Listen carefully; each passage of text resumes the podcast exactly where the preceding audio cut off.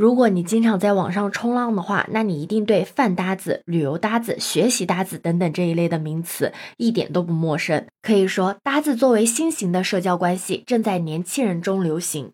但最近关于网上找旅游搭子的一些帖子呢，却被网友指内容可能涉黄，包含了多种暗示的词汇。那这又是什么情况呢？你好，我是当当马。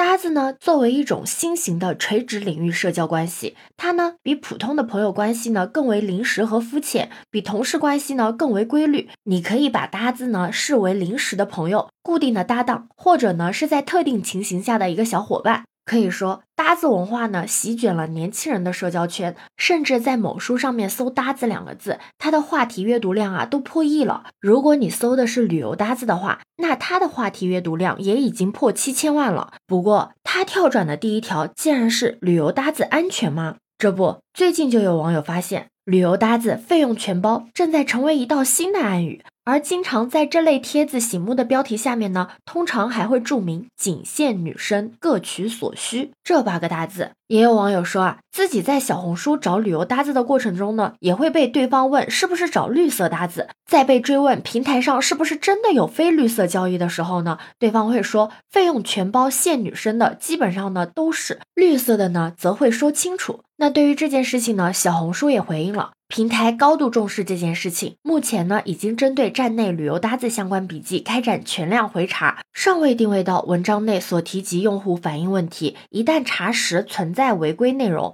将依法依规对违规用户呢进行一个严肃的处理。虽然说小红书已经做出了回应，但是这个事情发布了之后啊，还是引起了很多网友的热议。有的网友就认为啊，一开始呢大家都是正常的，是因为有人钻漏洞才让这个事情变味的。也有网友认为，找搭子呢比自己一个人旅游还要危险，还是要保持该有的警惕性。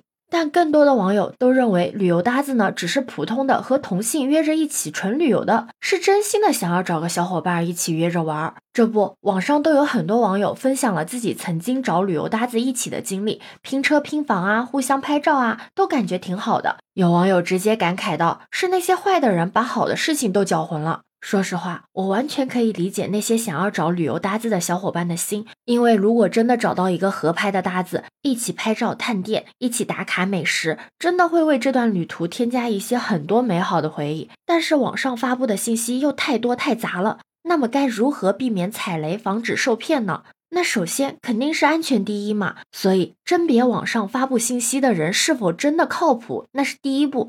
另外呢，提出明确的需求也是帮助自己成功找到合适搭子的关键。比如说时间、地点，你的行程安排是怎么样的，以及呢你的理想搭子的性格特点等等等等。这样的话，不管你是自己发帖子找搭子，还是看那些找搭子的帖子，都能事半功倍。那么问题来了，你会在旅游的时候呢找旅游搭子吗？对此你有什么看法呢？可以把你的想法留在评论区哦。